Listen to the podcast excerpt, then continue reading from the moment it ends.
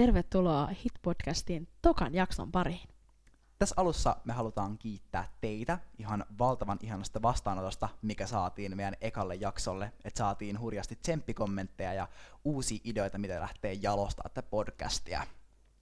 Toki meillä on myös, äh, me ollaan aika innoissamme tästä, meillä on jo pitkä lista kaikkea, mistä me haluttaisiin puhua, niin varmasti ää, ei tule tämä lyhyen loppumaan tämä podi. Kyllä, ei missään nimessä. Ja eka jakso oli tosiaan aika asiatäyteinen ja mentiin aika vakavalla pohjalla, niin me ajateltiin vähän rentouttaa nyt tähän jaksoon tätä teemaa ja päästä vähän tutustumaan meihin enemmän ja otetaan semmoinen hauska sivuaskel meidän hauskimpiin kommelluksiin, mitä ollaan valmentajana tai urheilijana koettu tässä cheer aikana niin siis ne on nyt ehkä hauskoja ja niille voi nauraa, mutta siinä hetkessä ne ei ole suinkaan ehkä ollut niin hauskoja, vaan ö, on ollut vähän sellaisia stressaaviakin mokia.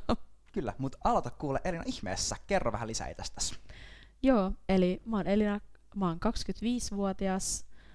Uh, mitenköhän mä edes identifioisin itteni, kun ei voi, viime jaksossa puhuttiin siitä, että ei voi enää identifioitua urheilijaksi. en mä tiedä identifioiko täydyn. No se on tullut jo selväksi, että mä oon valmentaja. Mutta mitä mä cheerin lisäksi teen, niin mä teen keikkaduunia päiväkodeissa. Eli lasten kanssa, lastenhoitajana. Ja miten mä oon aikanaan päätynyt cheerin pariin, niin yläasteelle, kun mentiin apua, mä en edes tiedä enää, oliko se 7 vai 8 luokka. Joo. Kaksi mun kaveria aloitti cheerin, vihtikymissä, jossain tällaisessa harrasturyhmässä, ja mullahan ei ollut silloin siis mitään hajua, että mikä tämä tämmöinen cheerleading on. Mulla ei itse asiassa ollut edes sitä stereotypista käsitystä, että se olisi kannustamista kenttien laidoilla, koska mä en ollut nähnyt mitään jenkkileffoja tyyliä. Joo, joo. No, en varmaan nyt jotain olin nähnyt, mutta mulla ei ollut siis mitään käsitystä, että minkälainen tämä laji oikein on. Joo. Mutta mä olin silleen, että no mä haluaisin jonkun harrastuksen, että mä menen kokeilemaan ja ne oli jossain, tiedätkö, koululiikkasalilla, puulattia. Ja sitten menin silleen kesken kauden, että ne teki jo ohjelmaa, niin sitten mä olin vähän pihalla ja sitten piti tehdä jotain tanssia. Mutta se oli kuitenkin hauskaa ja siitä se sitten lähti. Siihen koukkuun mä jäin. Joo, yläasteikäisestä huipulle valmentajana. Vitsi, Ai joo. Elämän kaari. Tässä on kyllä koettuja tähän mennessä. Aika outoa olisi kuvitella, että missä mä olisin nyt, jos mä en olisi silloin mennyt niin yksin treeneihin kokeilee. Mun elämä olisi varmaan ihan erilaista. Mutta mitäs Kaapo sulla? Joo, no mäkin olen valmentaja, niin kuin tässä on tullut jo ilmi, ja mä oon tosiaan 19-vuotias, eli melko nuori vielä, ja tässä valmennuksen ohessa mähän on täyspäiväinen opiskelija, että on edelleen lukiossa, ja mä teen lukio vielä niin kuin pidennettynä, eli koulu on aika kevyttä, niin sen takia on nyt hyvännyt useamman joukkueen kelkkaan, ja mulla on myös samanlaisuus Elinan kanssa, eli mä keikkailen myös vapaa-ajalla seuren kautta päiväkodeissa lastenhoitajana, ja mä oon myös löytänyt iloja sieltä ala-asteelta, että oon tehnyt opettajan sijaisuuksia, eli tosi ihmislähtöinen on itekin. Ja mä päädyin lajiin mun siskon kautta, että oli joku 2009 ehkä, ja mun sisko harrasti silloin, olikohan jossain B-aikuisissa, eli sen ajan ehkä level 5-6 aikuiset, ja sitten hän houkutteli meidät kokeilemaan pienempänä, ja mä menin sitten ihan naperona, olikohan se Minimakit, se ryhmän nimi, mitä ei enää ole FTssä, eli semmonen mikrominien ryhmä. Ja mä harrastin muistaakseni kevätkauden ja syyskauden, ja sitten kun piti edetä sitten vähän korkeampaa niin kuin ikäluokkaa, niin en uskaltanut, että sitten tuli vähän semmoinen kujostus vastaan, niin sit jäi laji tauolle. Mutta mun onnekseni sitten 2014 kesällä mut houkuteltiin Funky Team Espoon kesäleirille, ja mä sain sieltä semmoisen pienen kickstartin ja sitten ihan puoli vuotta myöhemmin niin mä sit sitoudun taas joukkueeseen, että aloitin minimankiseissa. Okei, ja... eli sä olit kesäleirille puoli vuotta myöhemmin sä menit Joo, kyllä. Eli sieltä sai sen pikku touchin ja sitten se jäi vähän sinne takaraivon perälle kismittää ja sitten mä ajattelin, että no nyt voisi aloittaa se laji ja sitten mä menin kokeilemaan ja jäin koukkuun ja tässä sitä ollaan edelleen. Onko Aaro kulkenut aina sun kanssa samaa matkaa? Oletteko te mennyt aina niinku pakettidiilinä silloin, kun olitte urheilijoita? Lähes aina joo, mutta muistan, että mun ensimmäinen näytös, missä mä esiinnyin, niin Aaro ei ollut ollenkaan mukana siellä. Että Aarohan ei ollut ryhmässä. Että mä olin aloittanut Ahaa. muistaakseni yksin. Ja sitten Oho. Aaro tuli vasta myöhemmin mukaan. Eli Okei. aika tämmöinen jännä, jännä fakta, koska me ollaan ollut kuljettu niin pakettina. Mutta joo, muuten ollaan Niin, ja moni aina. varmasti ehkä tuntee teidät just sellaisena yhdessä menevänä Kyllä. pakettiratkaisuna. Kyllä, ai vitsi. Ja ehkä vielä semmonen, että miten valmennukseen päädyin, niin se oli tosiaan 2018 tammikuussa, että mä olin silloin BBssä, olin ihan valtavan nuori, että nykyään en voisi aloittaa enää näin nuorena valmentamista, mutta sain poikkeusluvan aloittaa.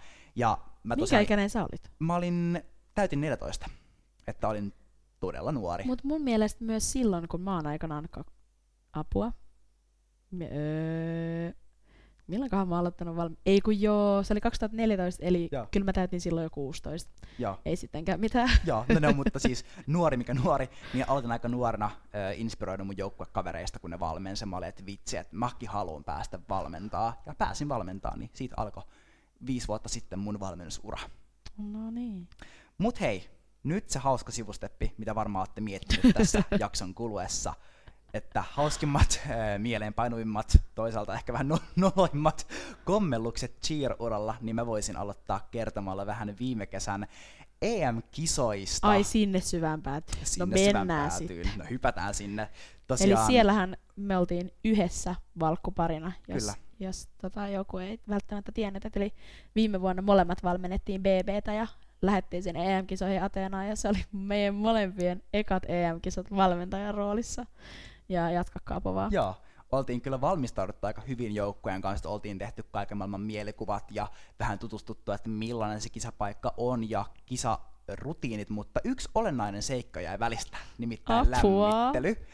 Ää, se, mitä tapahtui, oli, että semifinaalipäivänä me oltiin jonottamassa niin kuin passien tarkastukseen, koska siellä tarkastetaan kaikkien henkilöllisyydet, ja päästiin kaikki siitä kreditoinnista läpi, ja mentiin sitten jonottaa, että päästäisiin lämpöalueelle. Ja sitten tämmöinen tosi mukava ECUn työntekijä tulee sitten kertoa meille vähän järjestelyistä, ja hän puhuu kovaa näin, että niin, teillähän on viisi minuuttia aikaa ensimmäisellä matolla, Apua. ja sitten viisi minuuttia aikaa toisella matolla, ja Ei, nähnyt? se oli vielä muistaakseni se oli vieläpä siis neljä minuuttia ja neljä minuuttia. Voi olla, joo. No, en, en aika vähän aikaa. Oli sitten nähnyt, kun meidän leuat loksahti mattoon, niin me tajuttiin, että me haltiin siis ajateltu, että se olisi enemmän aikaa. Ehdittäisi kunnon lämpää taidot, ja sitten mentäisiin ne kierrokset, ja sitten päästäisiin sinne matolle. Joo, siis siellä, ja me ei oltu mistään tuulestemmattu tätä kuitenkaan. Että siellä meidän aikatauluissa oli lukenut meille, että se ensimmäinen mattoaika alkaa joku no mitä se nyt olikaan sitten ikinä, jotain 10.40. Ja sitten se seuraava mattoaika alkoi niinku 10 minuutin päästä siitä. Niin totta kai me oletettiin, että meillä on 10 minuutin mattoaika. Mutta ei. Ei, sehän kuule väheni siitä aika kivasti. Ja mä menin semmoiseen ihan niinku paniikkitilaan, että mä niinku hengittelemaan, että, että mitä me tehdään tässä tilanteessa. Ja sitten se oli, tuli jostain ihan niinku selkärangas refleksinä, että okei, joukkuekuulolle, nyt on tämmöinen keissi, että me ei ehditä lämpää taitoja, vaan te menette heti lämpää kaikki taidot, 11 per taito ja eteenpäin, eteenpäin, eteenpäin, ja sitten mennään sinne vikalle matolle, jossa on musiikki, ja siellä tehdään niinku kierros, mihin tulee pyyrit. Sitten, eli siis jotenkin ihmeessä, kun melkein puolen tunnin setti lyheni kahdeksaan minuuttiin, ei oltu ollenkaan valmistautuneita, ja voi sanoa, että kyllä vähän näytti siellä tekeminen siellä lämpöalueella, että oltiin kaikki melkoisen, melkoisissa tiloissa, jos voi näin sanoa. Joo, mä muistan mun ensimmäinen ajatus, kun mä kuulin sen, kun se sanoi. Mä olin jotenkin siis, tiedäksä, mä olin pelännyt tätä, että mitä jos me ollaan ymmärretty nämä lämpöohjeet väärin. Joo. Ja sit kun mä kuulin, että se sanoi neljä minuuttia ja neljä minuuttia, niin mä muistan, mä laitoin vaan mun silmät kiinni hetkeksi ja mä olin vaan, ei, me mokattiin niin pahasti, me mokattiin niin pahasti. Jep. Ja sit kans just tuli sieltä vaan se, jostain se vaan tuli silleen, että okei, no niin, nyt toimitaan, ei mitään hätää, kaikki on ihan hyvin. Siinä itse sisäisesti ihan paniikissa Joo. ja yrität vaan näyttää tyyneltä urheilijoille. Se oli aivan järkyttävää. Mä muistan, että mä laitoin sieltä verhoisit viestiä kotiin, että, että tämä suoritus ei todennäköisesti tule ole hyvä. Y- toivottavasti ymmärrätte. Mä en ymmärrä, missä välissä sä kerkesit laittaa viestiä. mä olin aivan, en tiedä. Siis, joo, mutta semifinaaliin päästiin kuitenkin läpi, mentiin finaaliin ja finaalissa parannettiin aivan merkittävästi myös lämpäjärjestelyjen osalta. Juu. Eli opimme kyllä, meillä oli kunnon kriisipalaverit seuraavana iltana. Mutta se siis kisapaikka myös sanottakoon sen verran Ateenassa äh, viime vuonna niin siellä ei kyllä ollut. Et siellähän oli esimerkiksi siellä sisällä lämpöhallissa, oli kielletty kaikkien stunttien ja heittojen tekeminen. Mm-hmm. Vähän niin kuin silleen, että anteeksi, ja jos tänne on tulossa niin Euroopan parasta cheerleadingia, niin oletetteko te, että kaikki pystyy lämpää kaikki taidot kahdeksas minuutissa, niin että se on turvallista. Et en mä kyllä tiedä myöskään, mitä se kisajärjestäjät oli niin ajatellut, että ei saisi tehdä stuntteja tai heittoja siellä lämpöhallissa muuta kuin niillä neljän minuutin mattoajoilla. Niinpä, mutta tässä on ehkä spiikki meidän kuuntelijoille, huh. että me selvittiin tästä suuren paineen alla, niin tekin voitte selvitä ihan mistä vaan. Oikeasti tilanteet tulee ja tilanteet sattuu ja niistä selvitään ja kuitenkin päästiin finaaliin. Tuli EMHPta, eli voi sanoa, että ollaan niinku kokemusrikkaampana ainakin liikkeellä. Joo, siis kyllä todella. Mitä sä haluaisit kantapään kertoa? kautta, kantapään kautta. Niinpä. uh, no mulla nyt ehkä yksi kans tulee mieleen myös tälleen valmentajan roolissa.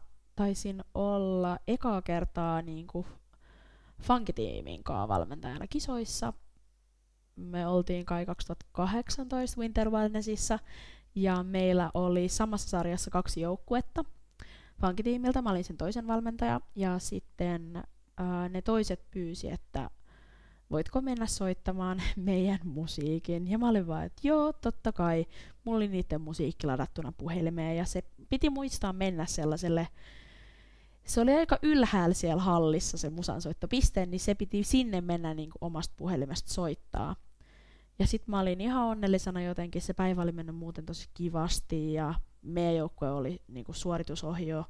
Ja sitten tulee lavalle, ja mä vielä niinku siinä huudossa mä vaan huusin mukana, että jee jee FTC, ja sit kun ne seisoo vasta siellä alkupaikoilla odottaa sitä musaa, niin mä tajun, ei, ei, ei, mun pitäisi olla tällä hetkellä soittamassa se. Ja voi oikeasti, mä oon edelleen todella pahoillani Tamarin sille tästä. Mä juoksin sit ihan täysin sinne jonnekin ylös, mistä se musa piti soittaa, ja ne odottaa varmaan siis joku puoli minuuttia siinä lähtöasennossa että tota, musiikin soittaminen ei ole mikään mun lempijuttu. Joo, se on kyllä aika paineistettu tehtävä. Voin sanoa, että omatkin joukkojenjohtajat on kyllä ollut aika hermona siitä ja itsekin on käynyt soittaa pari kertaa musaa, niin se on kyllä oikeasti niin kuin tsempit myös meille, jotka käy soittaa sitä musaa, koska se on aikamoinen paine. Mitä jos oikeasti tulee kommellus ja käytetään huonosti ja se musa vaikka soi väärässä kohtaa tai jotain, niin sähän oot siinä syntipukkina. Joo, kohtaa. ja mun mielestä se on jotenkin kaikista pahin, jos sä käyt soittaa toiselle joukkueelle ja sä mukaat sen, niin sitten että tavallaan sä vielä niinku pilaat jotenkin toisten puolesta. Ei mä tiedä, miksi se on musta pahempi. Hmm. Se on kyllä aika moista. Mulla tule, kuule, tuli nyt mieleen vielä yksi meidän tämmönen myös yhteinen kommellus, että viime kesään liittyen ei ole sieltä EM-reissulta, vaan pari viikkoa aikaisemmin SM-kisoista. Aika ohjata. Eli SMissähän meillä oli nyt, siellä oli lämpöhallussa ja kaikki meni ihan niin kuin mallikkaasti ja finaalissa meidän urheilijat teki aivan loistavan suorituksen. Oliko Kyllä. se puhdas? Muistaakseni, Muistaakseni oli. oli. Joo, uh, ja sitten me oltiin kaikki ihan fiiliksissä, että jes, että kauden tähän mennessä paras veto tähän päivään SM-finaaliin, ihan loistavaa, fiilis katossa. Ja sitten sieltä tulee se pahamaineinen viesti. FT Blackbacks valmentajat tuomarihuoneelle. Joo, ja ai kamala. Mehän oltiin jo edellisissä kisoissa käyty tuomarihuoneella. Kyllä. Ja mistähän se on? No se, se oli... oli joku, joku siis nostajan asento, vaan niinku huomautus. Joo, että, se oli huomautus. Että tiedätte, että tällainen Että tiedätte. Mutta sitten täältä tuli tää, sieltähän tuli sitten finaalipäivänä, semifinaalipäivänä ei ollut tullut mitään huomautusta tai mitään, mutta finaalipäivänä sieltä sitten mentiin ihan paineissa, no se oli kyllä itse asiassa hauska, siellähän oltiin sitten kaikki Junnu sekä sarjan valmentajat, meillä kyllä. oli semmoinen tapaaminen siellä tuomarihuoneelle, että siellä kyllä oli myös, myös kaverit samasta sarjasta ja siinä oli vähän semmoinen ehkä jotenkin stressaantunut tunnelma kaikilla, jännä juttu. Kyllä. Mutta sieltähän sitten meille rapsahti 25 pisteen vähennys. Ja se oli kyllä myös semmoinen hetki, kun sitä mietti, että se oli nimenomaan siis ähm, kakkospohjan sijoittumisesta Joo. suhteessa stunttiin. Kyllä, ja se on niinku, niinku tämmöinen niinku, juniorissa valmentajien niinku 101 että semmoinen, että kyllä todellakin tiedetään, se on niin perusjuttu ja sitä a, jotenkin aina toitotaan, mutta se oli niin perusjuttu, että se oli jäänyt meiltä kokonaan huomioimatta. Niin, aivan semmoinen pieni juttu. Olisitko niin nähnyt oli... sen teknisen tuomarin ilmeen, kun se näytti tabletit, kelas hitaasti niitä kohtia, näytti vielä useamman ja kohdan. Ja vaan, oho. Ne oli oikeasti niin kuin, melko siis vakavia osa, niin kuin, että, että ne ihan totes meille, että no, oltaisiin voitu kyllä varmasti enemmänkin antaa, mutta mä Joo, antaa tämmöinen kollektiivinen ne antoi vaan 25 pistettä vähennystä, niin siinä oli kyllä siis oli ihan hirveä fiilis mennä kertomaan tästä joukkueelle. Kyllä, varsinkin. Ennen palkintoja jakoa, kaikilla oli ollut niin hyvä fiilis. Ja sitten me mentiin kertoa sinne, että hei, meillä tulee miinus 25 pistettä. Jep. Ja edellisen päivänä me oltiin oltu siis muistaakseni 24,5 pistettä kakkosia edellä. Eli tässä oli siis todellakin, me mentiin sinne, me sanottiin ihan rehellisesti urheilijoillekin, että ei me tiedä, se voi olla, että tässä meni meidän Suomen mestaruus, se voi olla, että tässä meni myös meidän hopeapaikka, että sieltä voi tulla nyt ihan mitä vaan. Kyllä, vaikka ties, että kaveritkin on siellä tuomarihuoneella, niin eihän sitä ikin tiennyt. Mitä jos muut olisi mennyt vaan huomautuksen takia sinne? Eihän sitä Joo, olisi tiennyt. Ja voin sanoa, että pyöriteltiin kyllä tätä mielentilaa aika pitkään, ja sitten kun tuli se meidän sarja sieltä, niin kyllä jännitettiin ihan loppuun asti, että mihin tämä kantaa. Mutta no, voitoksi kääntyi kirjaimellisesti. Eli tässä just hyvä, hyvä yhteenveto vielä loppuun, että niin kuin huomaatte, niin mekin ollaan vain ihmisiä, mekin ollaan mokattu enemmän ja vähemmän, myös melko isoissa tilanteissa, niin toivottavasti tämä inspiroi meidän kuuntelijoita uskomaan siihen, että happeningia sattuu, tilanteet sattuu. Ja, ja epäonnistumiset on ihan ok, ja Kyllä. niitä käy kaikille matkan varrella, että epäonnistumiset, e, apua, miten se sanotaan, siinä on se yksi hieno sanonta, kyllä. että ei ne epäonnistumiset, vaan se, mitä jatkaa niistä, tai kyllä, jotain. Kyllä. Ei päin. ne epäonnistumiset, vaan ne onnistumiset. Tämmöinen niin selkeä yhteenveto. Vaan se niistä oppiminen. kyllä. Mutta hei, me kiitetään tästä jaksosta. Oli ihan superhauskaa pureutua näihin aiheisiin ja jatketaan vielä ensi jaksossa uusien teemojen parissa. Kiitos. Kiitos.